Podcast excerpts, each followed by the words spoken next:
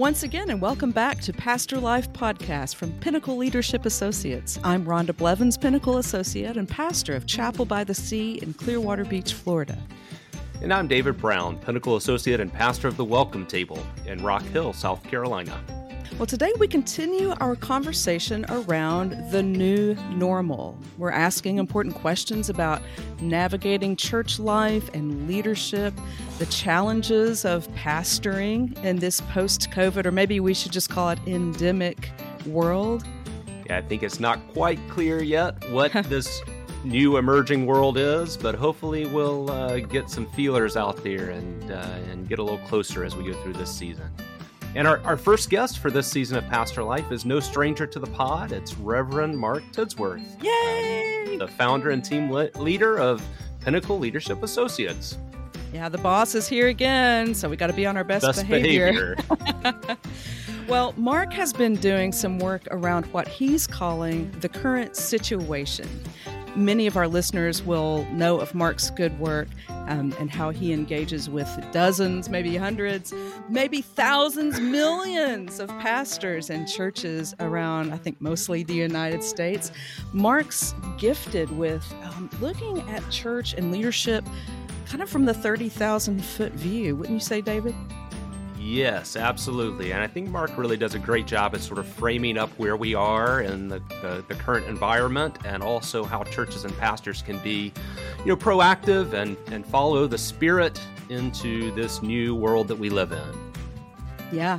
Well, David, I'm looking forward to our conversation with Mark. So let's bring him on.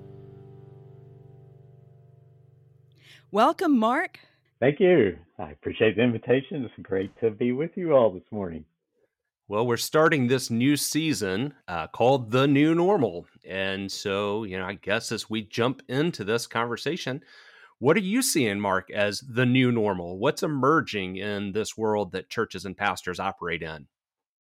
Yeah, I'm a little afraid to even use the phrase the new normal because it seems like as soon as something happens, it changes. And well, we did uh, in the title for this season put a couple of question marks after the new normal. So uh, I think it's still something we're trying to figure out, right?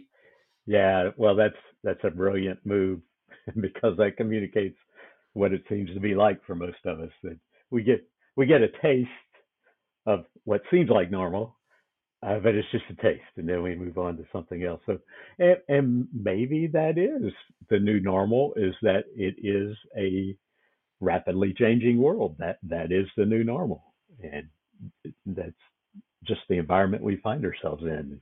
Right. Um, so maybe that's part of the shift that uh, we can make. I, I think just saying that and recognizing it helps us relax a little bit, perhaps, and drop some expectations and be open to the present more. Yes, for sure. We've got to be adaptable. I mean, I think that's for pastors and, and most people in leadership. I think um, adaptability is one of the great skill sets that we're going to have to manifest. If we if we aren't adaptable, we better learn how to be really quick in this environment for sure.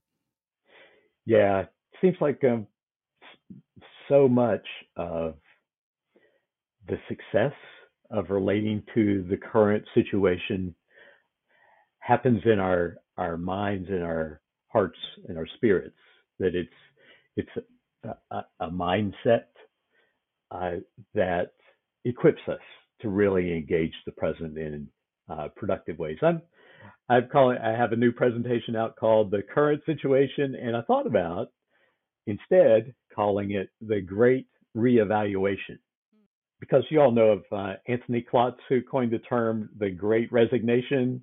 He's the researcher at Texas A&M and uh, a very insightful uh, person and a, a, great insight. But but that's limited to vocation, uh, which we all know about. So many people reevaluating, including pastors and church staff, everybody reevaluating their vocation. But I would call it the great reevaluation because it, it's not limited to vocation. The people, because they have encountered these exist, existential crises, life and death with the pandemic, and then all the divisiveness in our society, volatility, and so on and so on. All of that has caused people to step back and just reevaluate life in general, uh, personal relationships, where they live, uh, how they spend their time, recreation, uh, and God, faith, and church. People are reevaluating their relationship with God, with their faith. You, we talk about deconstruction, reconstruction all the time. That's a, a because of a faith crisis. People are reevaluating their faith. Uh, the same is true with church. That people are asking foundational and existential questions about their relationship with their churches. Right. So I call that the great reevaluation. And I think there are plenty of next steps beyond that, but does that seem to make sense with your experience? Absolutely. I, I feel that on a personal level. Um, and I could, I suppose, share more about that. But I'm curious, Mark, what you're seeing with pastors. In what way are pastors reevaluating their work? Uh, I know, you know, I've got several friends who've left the ministry, you know, kind of post mid pandemic. Um, others who are, excuse me, staying around in the ministry are sort of reorganizing how they do their work. Um, so, wh- what are you seeing? Agreed, very much so. And, and, I would see those uh, as signs, as hopeful signs that people who are paying attention and showing up are the ones who are reevaluating uh, because they're recognizing that that communicates to us. They recognize things have radically changed that it is a different world. And and when we recognize that and we experience that, then those who are present and engaged just normally reevaluate their lives and ask. It, it brings those existential questions to the to the surface. Why am I doing this? What do I want to do? What's the purpose in this? Does this engage me? Uh, so pastors are asking those questions just right alongside people in their churches are asking the questions too. And I see this as a perfect timing for God's church. You all being a part of Pinnacle know that way before the pandemic ever came along. Remember back then, way back 2020 and before, we had churches from all different denominations contacting us asking, how can we adapt to the world we're in now? The modern to postmodern uh, shift is happening, and all this, everything seems to be different. How can we adapt? And so that's what churches were already asking before the the pandemic came along, and it simply uh, amplified those questions. And so I think this is perfect timing for God's church. We we wanted churches to ask those questions anyway because we saw the need for shifts to take place, and now more of them are naturally doing that. And that's where the opportunity for growth, for progress, for moving into something that is more centered in the way of Jesus might be a way to say it. That's the opportunity for us. It, it seems to me, kind of building off of that idea that the pandemic amplified a lot of the questions that were being asked and maybe amplified some of the uh, movements in the wider culture that we were experiencing before the pandemic.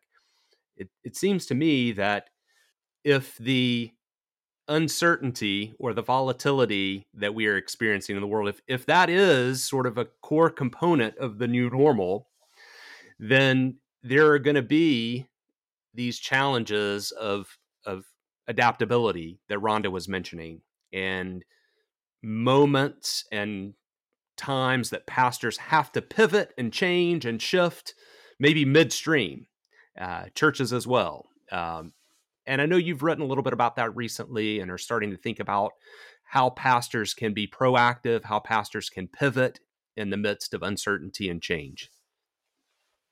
For sure. Uh, it's not uh, pastoring as usual, uh, business as usual. For sure. It's a, a different world. And so none of us were prepared for this. None of us were trained for this. We've never lived through a pandemic before it's new territory for all of us. And I think naming that and recognizing it and accepting it can open the doors to many things. And so some pivots I think are very helpful. Uh, the first one I, I would say and I don't know that this is sophisticated language, but get ourselves to good space. We just need to do whatever we need to do to get ourselves, pastoral leaders, church staff, lay leaders too, any leaders in churches, get ourselves to good space. Whether that means uh, adding another day of rest to the week, stepping back from ministry for a short period of time, uh, going on renewal leave, engaging our faith in a deeper way. You know, there are many ways to do that. But I think getting ourselves to good space where we detox enough from all of what has happened in recent years and declutter enough and lay the obstacles aside enough that we can get ourselves to a space where we are we are able um, and we have the mindset where we're able to look for God's presence and God's uh, appearing and the energy of God's God's movement among uh, I'm I'm reminded of a church we did some work with in uh, another state from where I live that uh, was a first church of its denomination that had experienced some long slow decline over a long period of time. Uh, they had a small group of people where they used to have a huge group of people and mostly all they could see all they the lens they were looking through was how we used to be comparing the present to the past continually and as you would imagine that leads to a demoralized church environment when all we're talking about is uh, the current compared to the past when they have more members more programs more blah blah blah so uh, in this church, they have a beautiful facility that's paid for on a corner in the city. It's it's an excellent location. Another church that started in their community uh, with a new church developer uh, had rented space, and they were asking this church, First Church of its denomination, if they could share space. And so they came over to look around, and they toured it with the committee from First Church and their pastor. They toured it, and uh, they decided not to rent space from this uh, established church, but the church planner made this comment to the people who were there. Wow, you all must be on cloud nine all the time because you had this beautiful facility with no debt. You have all this space that you could do wonderful sorts of things with. You have this core group of people who are committed, mature Christian people. They participate. They give their money. They uh, are invested. They're committed. You have a pastor who's present and accounted for. You have all these resources. You all just you have it made. And he was comparing this to new people who are part of their new church, many who did not come from Christian backgrounds, who didn't know basic disciplines of the faith, spiritual disciplines or practices or much about how to be church together. And so he was was uh, envious in a positive way of their assets. And, and what, where, where I'm going with that is the shift that that mindset change made in the, the perspective of these people who are part of the established church is now they started thinking, wow, hey, we do have all these assets. We do have all these gifts and graces. What could we do with that? If, if so it took somebody from outside who who wasn't stuck in their past to observe. But all that to say, that's getting ourselves to good space. Uh, I, I'm eager to partner with those people who now can recognize because so much has changed and the great reevaluation and the uh, the great resignation and all these things have happened. It presents wonderful opportunities for us to be church in more robust uh, expressions of church. So I think that's the first pivot I would identify. Yeah, and I appreciate you naming some ways that pastors can get ourselves into good space. You know, I think one of the challenges is uh, during the height of the pandemic, you know, a lot of us were just running on adrenaline because we were having to reinvent church and then there's the letdown right after the initial crisis is over and and you know the the disappointment of not having attendance being what it was you know we were building building building and then it kind of came crashing down and now we're kind of having to rebuild a lot of us anyway uh, i know i am having to kind of rebuild um, and so it it has taken a, a, a lot of energy to get through the crisis. And now I'm having trouble finding the energy to do the work that rebuilding requires. So, yeah. uh, reframing, um, uh, getting myself into good spaces, I think um, I've got to put that on the calendar. Yeah. And uh, that's a great way to say it because uh, I, I know Rhonda's a very motivated sort of person, and many of us are goal oriented, get her done sort of people. Uh, but even even people who are wired that way, I think, are recognizing that uh, this is not self care as usual. It's not what we were talking about before the pandemic, the 10 years before. Practice healthy self care and life balance. This is not that. This is in order to uh, be, in order to honor who we are as individuals and be good stewards of ourselves, and in order to lead effectively, we have to get ourselves to good space because you all know how leadership works. Leaders influence the mood and morale of their organizations in tremendous significant ways. Many of them would be hard to trace. You can't you can't see the that happening, but just how we are influences the mood and the morale and the momentum and the energy of our system. And and I think that's a double bind. I think to add to what you were saying, Rhonda, uh, the double bind is clergy, church staff, lay leaders are exhausted just like everybody else. And they recognize energy needs to be added to the system. Somebody's got to generate some enthusiasm for being church here. So they feel caught in this double bind. Our churches need some energy, but I don't have any to give. So it's a double bind. And I think that takes me back to just foundations of our faith, like Psalm 46. There is a river whose streams make glad the city of God.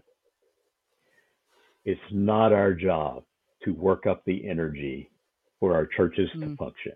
Thank you for that. Yeah.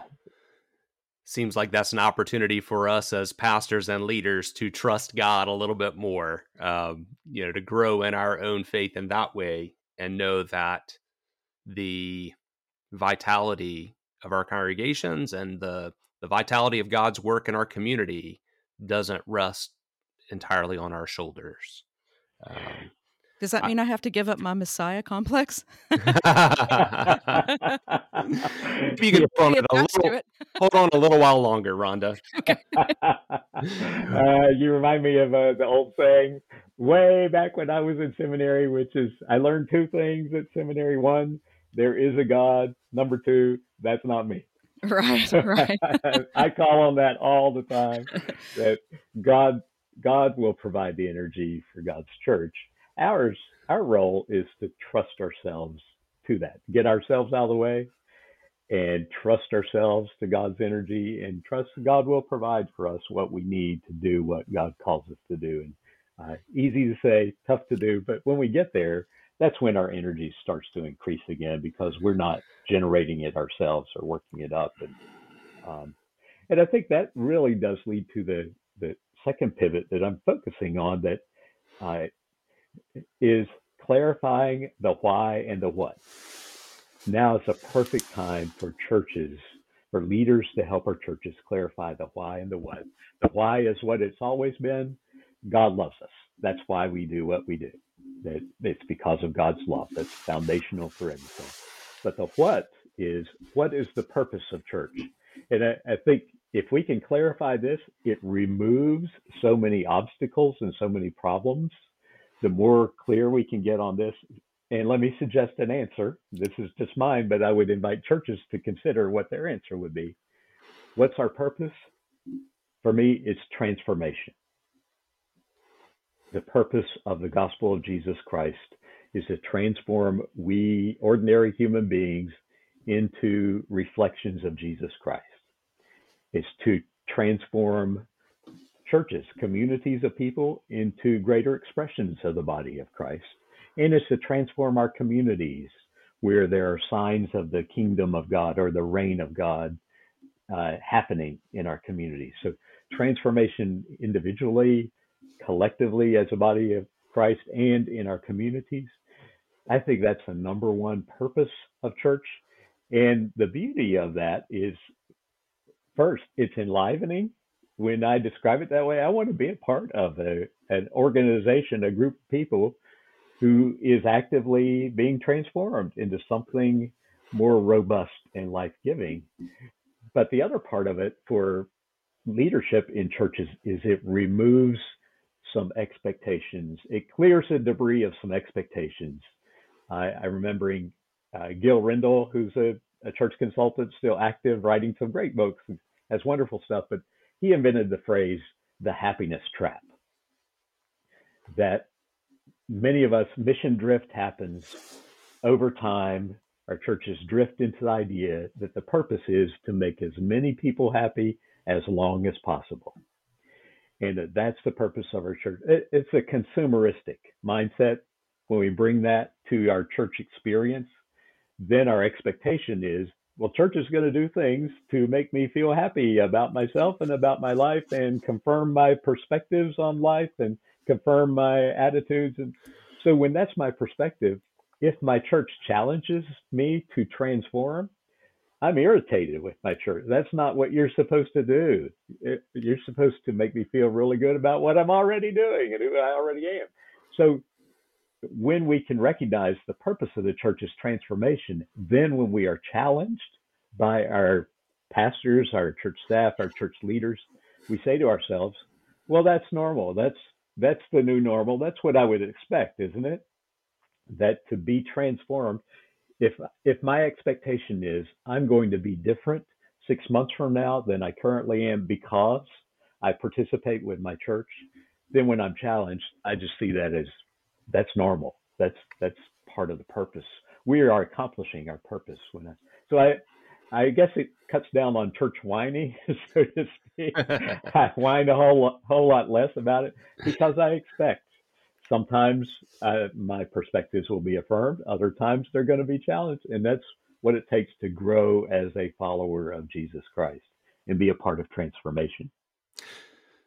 Well, and it seems like that that clearing of the ground and that refocusing on the why and the what is a great initial step toward figuring out what is it that we ought to be re-engaging that was vital uh, significant meaningful in the past pre-covid and and then what are certain things that need to just be left behind in order that other things might come? I think it just provides a lot of clarity so that as churches are making decisions about how they engage whatever the new normal is they've got a common goal, a common place to begin answering those questions and moving forward in, in their life and work together. I, I feel like we're at a moment where more pastors and churches are engaging or starting to engage those questions. I know personally, as a Pinnacle associate, I've had more interest and engagement around these sort of questions and processes with churches and pastors. And it seems like in the broader pinnacle world, that's happening.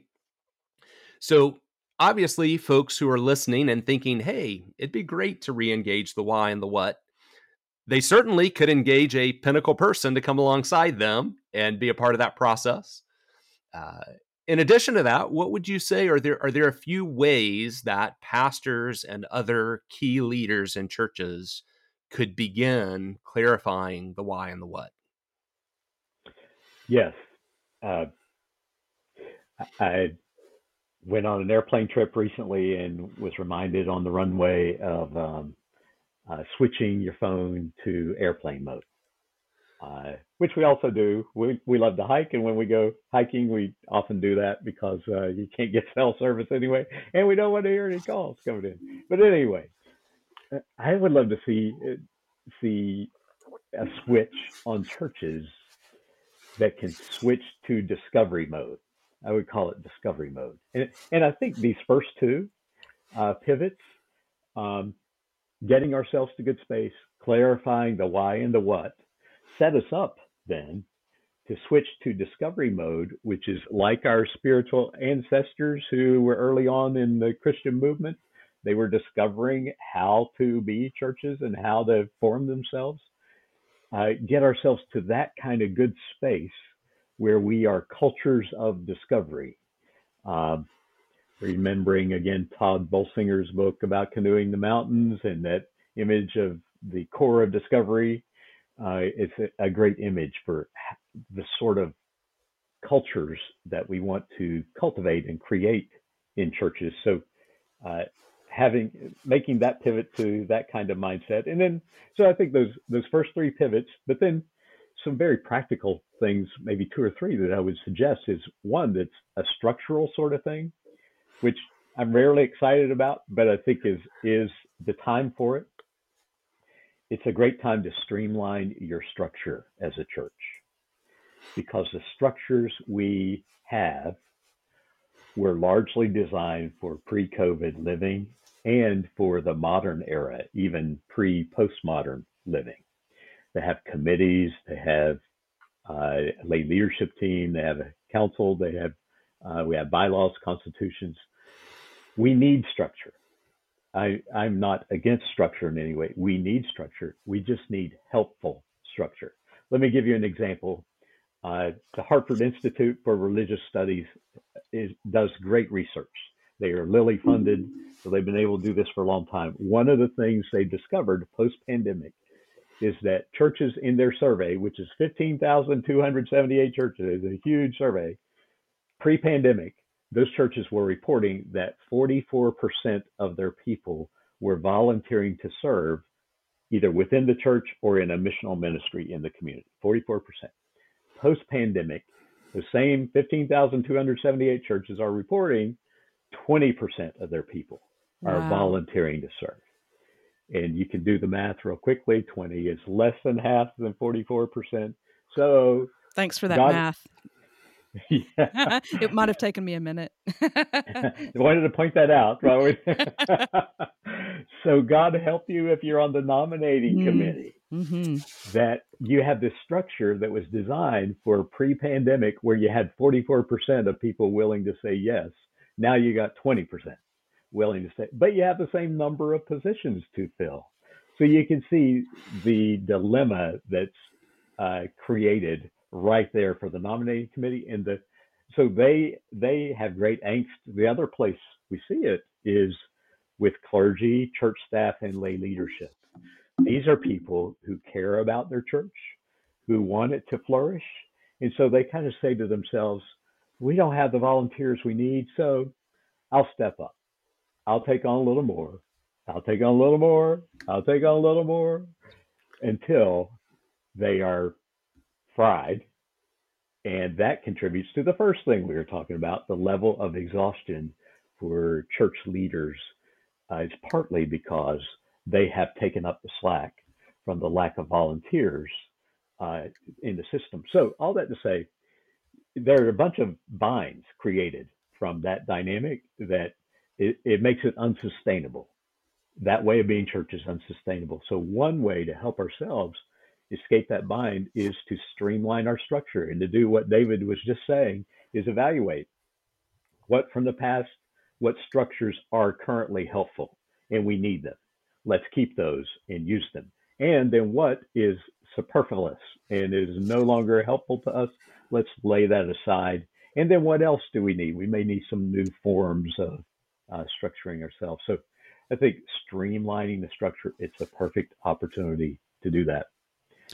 I uh, I think you're totally spot on with that. I think streamlining structure would be very important at this day and time. What's tricky, and here's the double bind again, is finding the energy to lead a process like that, to get that going, um, because it does require pulling people together and having the conversations. And churches are notoriously slow at any kind of change process. So, um, so uh, how do you how do you help with that double bind there, Mark? Well, I I'm I'm starting to think, um, as you describe that, that's the way we would have done it before. Oh. we would have a process and it has a bunch of steps to it, and it might take six months or a year to complete that. Um, I think there is still a place for that, and we need. There will be a time to do that, but I I think there may be some preliminary steps that can help uh, for the for right now, uh, rather than having to try to generate the energy for that. And so a couple things I would mention is one, uh, just go ahead and follow the energy. Um, the Holy Spirit is, we have these symbols uh, like the dove, wind, fire. Um, energy is one way. I kind of visualize the presence of the Holy Spirit.